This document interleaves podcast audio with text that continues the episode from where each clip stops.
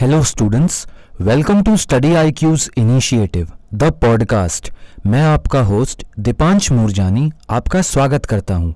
The podcast की series में हमने कॉन्स्टिट्यूशन के कुछ फीचर्स को जाना, जैसे fundamental rights directive principles of state policy and fundamental duties जो हमारे नए लिसनर्स हैं, वो हमारे प्रीवियस एपिसोड्स को सिर्फ़ यूट्यूब पर ही नहीं, बल्कि कुछ ऑडियो स्ट्रीमिंग प्लेटफॉर्म्स पर भी सुन सकते हैं। जैसे Spotify Kuku F M Hubhopper Apple podcast Google podcast etcetera आज के डिस्कशन का टॉपिक है कॉन्स्टिट्यूशनल अमेंडमेंट सर हमें ये तो पता है कि हमारे कॉन्स्टिट्यूशन मेकर्स ने कुछ ऐसे प्रोविजंस किए हैं, जिनके थ्रू हम हमारे कॉन्स्टिट्यूशन के कुछ फीचर्स को अमेंड कर सकते हैं। लेकिन एग्जामिनेशन पॉइंट ऑफ़ व्यू से अगर बात की जाए तो कॉन्स्टिट्यूशनल अमेंडमेंट एक ऐसा टॉपिक है जो स्टूडेंट्स को अक्सर कंफ्यूज कर देता है। तो क्या आप कॉन्स्टिट्यूशनल अमेंडमेंट के बारे में कुछ ऐसी इन्फॉर्मेशन दे सकते हैं, जो हमारी प्रिपरेशन के लिए यूज़फुल हो? जब हम कॉन्स्टिट्यूशनल अमेंडमेंट की बात करते हैं तो आर्टिकल 368 जो कि पार्ट 20 ऑफ़ इंडियन कॉन्स्टिट्यूशन के अंदर आता है, उसमें कॉन्स्टिट्यूशनल अमेंडमेंट के सारे प्रोविजंस देखने को मिलते हैं। आर्टिकल 368 के अनुसार कॉन्स्टिट्यूशनल अमेंडमेंट को दो प्रोसेस के थ्रू किया जाता है। Number one by a special majority of parliament number two by a special majority of parliament with the ratification by half of the total states. इसका मतलब मेजॉरिटी स्टेट्स 50 परसेंट से ज़्यादा अपनी सहमति दर्ज करनी चाहिए। देखा जाए, कुछ और भी आर्टिकल्स है कॉन्स्टिट्यूशन में जो अमेंडमेंट के प्रोविजंस को दर्शाते हैं। पर इन प्रोविजंस को सिंपल मेजॉरिटी ऑफ़ पार्लियामेंट से पास किया जा सकता है। इसका मतलब a majority of the members of the each house present and voting हालाँकि आर्टिकल 368 के थ्रू जिन कॉन्स्टिट्यूशनल अमेंडमेंट्स को पास किया जाता है, उनके प्रोसीजर्स डिफरेंट होते हैं, जैसे हम अपने डिस्कशन में समझेंगे। सर, अभी आपने हमें सिंपल मेजॉरिटी के बारे में बताया, लेकिन हम ये जानने के लिए इंक्विजिटिव हैं कि स्पेशल मेजॉरिटी ऑफ़ पार्लियामेंट क्या होती है, और कॉन्स्टिट्यूशन में अमेंडमेंट करने के लिए हमें किस तरह की मेजॉरिटी चाहिए होती है। अब हम ये समझने की कोशिश करते हैं कि हमारे कॉन्स्टिट्यूशन में किस तरह की अमेंडमेंट के प्रोविजंस दिए गए हैं। पहली प्रोविज़न है कि amendment by simple majority of the parliament दूसरी प्रोविज़न ऐसी है जहाँ पर amendment special majority of parliament से होती है और तीसरी amendment by special majority of the parliament and the ratification of at least half of the state legislature sir क्या आप हमें कॉन्स्टिट्यूशन के कुछ प्रोविजंस के बारे में बता सकते हैं, जिन्हें सिंपल मेजोरिटी से अमेंड किया जाता हो? सिंपल मेजोरिटी का मतलब a majority of the members of each house present and voting अब हम उन प्रोविजंस को समझेंगे, जिन्हें सिंपल मेजोरिटी ऑफ़ पार्लियामेंट से अमेंड किया जाता है। पहला प्रोविज़न है, जहाँ पर एडमिशन ऑफ़ न्यू स्टेट से रिलेटेड हो। दूसरी प्रोविज़न ये है कि जब कोई नई स्टेट फॉर्म करनी हो तब ये सिंपल मेजॉरिटी यूज़ की जाती है। अगर सेम स्टेट के अंदर अल्ट्रेशन ऑफ़ बाउंड्रीज करनी हो, किसी स्टेट का नेम या नाम बदलना हो, तब सिंपल मेजॉरिटी यूज़ कर कर ये किया जा सकता है। और तीसरी प्रोविज़न ये दर्शाती है कि अगर स्टेट काउंसिल्स किसी स्टेट में हो तो अगर वो है ऑलरेडी तो उसको एबॉलिश कैसे कर सकते हैं, और अगर नहीं है तो उसको क्रिएट कैसे कर सकते हैं। ये provisions simple majority of parliament से होती है। अब हम नेक्स्ट प्रोविज़न जानेंगे जो सिंपल मेजोरिटी यूज़ करके की जाती हो, जहाँ पर allowances privileges of the president the governor और स्पीकर जजेस की बात करते हैं। सिंपल मेजॉरिटी से कोरम ऑफ़ पार्लियामेंट भी डिसाइड किया जाता है, यानी कि ऐसा बोला जाता है कि 10 percent of the audience in the parliament should present next provision ऐसी है जो सिंपल मेजॉरिटी से हम ला सकते हैं, वो है rules of procedure in parliament अगर कोई नए रूल्स ऑफ़ प्रोसीजर्स लाने हो या कोई एग्जिस्टिंग रूल्स और प्रोसीजर्स को हटाना हो तो सिंपल मेजॉरिटी यूज़ करके पार्लियामेंट ये कर सकता है। नेक्स्ट प्रोविज़न के अंदर प्रिविलेजेस ऑफ़ पार्लियामेंट और उनके मेंबर्स या कमिटीज़ के, वो सिंपल मेजॉरिटी के साथ हम अमेंड कर सकते हैं।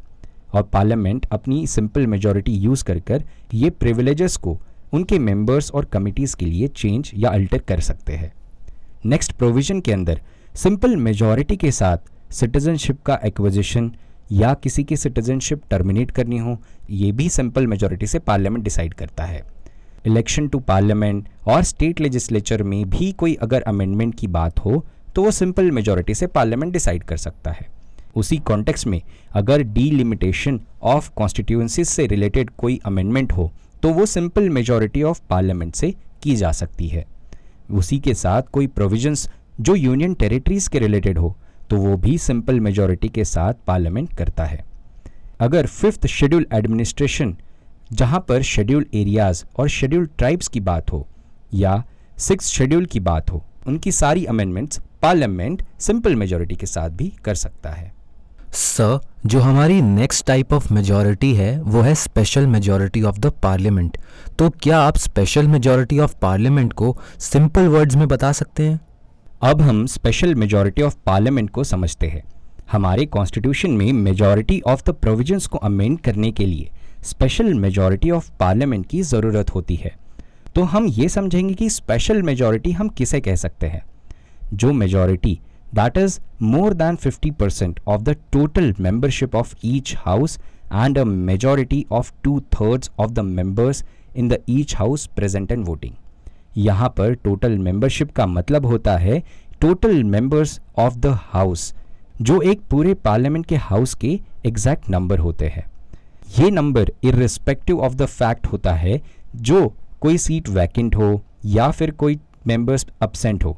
वैसे तो स्पेशल मेजॉरिटी के रिक्वायरमेंट वोटिंग की थर्ड स्टेज में ज़रूरी होती है। लेकिन प्रैक्टिकल इम्प्लीकेशन की बात करें तो हाउस में बिल पास करते समय सारी स्टेजेस में स्पेशल मेजॉरिटी को यूज़ किया जाता है।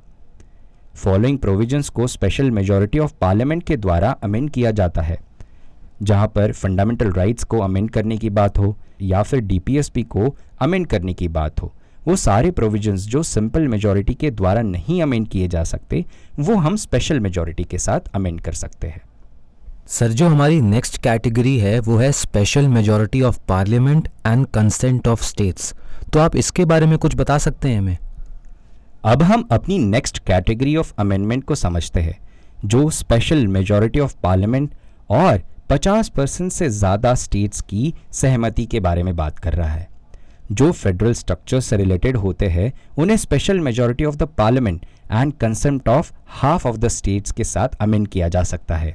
स्पेशल मेजोरिटी ऑफ़ पार्लियामेंट को हमने अभी सीखा था consent of half of the states का मतलब ये होता है कि जैसे half of the number of states अपना कंसेंट यानी कि अपनी सहमति उस अमेंडमेंट के बिल को दे सके। और तभी जाकर ऐसे सब्जेक्ट्स ऐसे टॉपिक्स ऐसे इंस्टीट्यूशंस ऐसे ऑफ़िस जो फेडरल स्ट्रक्चर से अफेक्ट होते हो, उनको हम अमेंड कर सकते हैं। ऐसे कुछ प्रोविजंस जो स्पेशल मेजॉरिटी ऑफ़ पार्लियामेंट और कंसेंट ऑफ़ द स्टेट्स के थ्रू अमेंड किए जा सकते हैं, उनको हम लिस्ट करेंगे। पहला election of president and its manner दूसरा extent of the executive power of union and the state किस एक्सटेंट तक? यूनियन की और स्टेट की एग्जीक्यूटिव पावर रहेगी। ये इस प्रोविज़न के साथ अमेंड किया जा सकता है। तीसरा, सुप्रीम कोर्ट के और हाई कोर्ट के अंदर कुछ चेंजेस करने हो, तभी भी special majority plus half of the state के कंसेंट की ज़रूरत होती है। और distribution of legislative powers between union और स्टेट जैसे कि ये स्टेटमेंट ही हमें बताता है कि ये फेडरल स्ट्रक्चर को अफेक्ट करेगा। तो ऐसा कोई भी अमेंडमेंट जो फेडरल थ्रेड को अफेक्ट करता है, उसे special majority plus half of the states का कंसेंट ज़रूरी होता है। उसी तरीके से फेडरलिज्म का एक इंपॉर्टेंट हिस्सा सेवन्थ शेड्यूल है, जहाँ पर तीन लिस्ट की बात करते हैं यूनियन लिस्ट फेडरल लिस्ट और कॉन्करेंट लिस्ट और इस सब लिस्ट के अंदर कोई चेंजेस करने हो, यानी सेवन्थ शेड्यूल के अंदर कोई चेंजेस करने हो, तब हमें special majority plus half of the state का कंसेंट ज़रूरी होता है। उसी के साथ representation of state in parliament यानी राज्यसभा के अंदर स्टेट का रिप्रेजेंटेशन ये भी special majority plus half of the states के कंसेंट से ही हो पाता है। सबसे आखिरी power of parliament to amend the constitution and its procedure यानी कि आर्टिकल 368 खुद में ही अगर अमेंड करना हो तो पार्लियामेंट को तभी भी स्पेशल मेजॉरिटी और हाफ़ ऑफ़ द स्टेट्स का कंसेंट ज़रूरी होता है। सर मेजॉरिटी की तीनों कैटेगरीज को समझने के बाद, अब हम ये जानना चाहते हैं कि जो कॉन्स्टिट्यूशनल अमेंडमेंट का प्रोसीजर है, वो क्या होता है? अब हम आर्टिकल 368 में मेंशन किए गए अमेंडमेंट्स के प्रोसीजर अब हम आर्टिकल 368 में मेंशन किए गए अमेंडमेंट के प्रोसीजर को समझने की कोशिश करेंगे। कुछ सिंपल पॉइंट्स की हेल्प से। पहला पॉइंट ये है कि जब अमेंडमेंट के लिए जब किसी बिल को इंट्रोड्यूस किया जाता है तो उसे पहले पार्लियामेंट में इंट्रोड्यूस करते हैं। स्टेट लेजिस्लेचर में नहीं। पार्लियामेंट किसी भी हाउस में, फिर चाहे वो लोकसभा हो या राज्यसभा किसी दोनों में से हाउस में अमेंडमेंट बिल को इंट्रोड्यूस किया जा सकता है।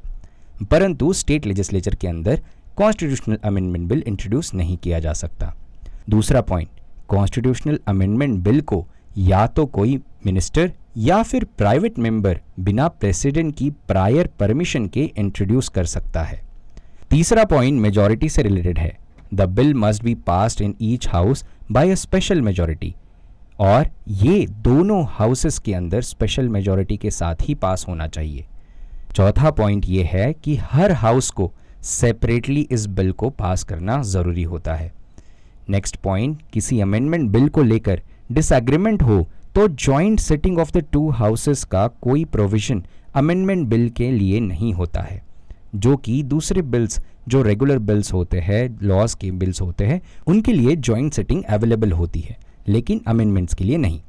नेक्स्ट पॉइंट के अंदर, ये है कि अगर किसी बिल के द्वारा कॉन्स्टिट्यूशन के फेडरल प्रोविजंस को अमेंड करना है तो पार्लियामेंट में स्पेशल मेजॉरिटी के साथ स्टेट लेजिस्लेचर के द्वारा बिल पास किया जाना ज़रूरी है। स्टेट लेजिस्लेचर सिंपल मेजॉरिटी से भी उस अमेंडमेंट बिल को पास कर सकती है।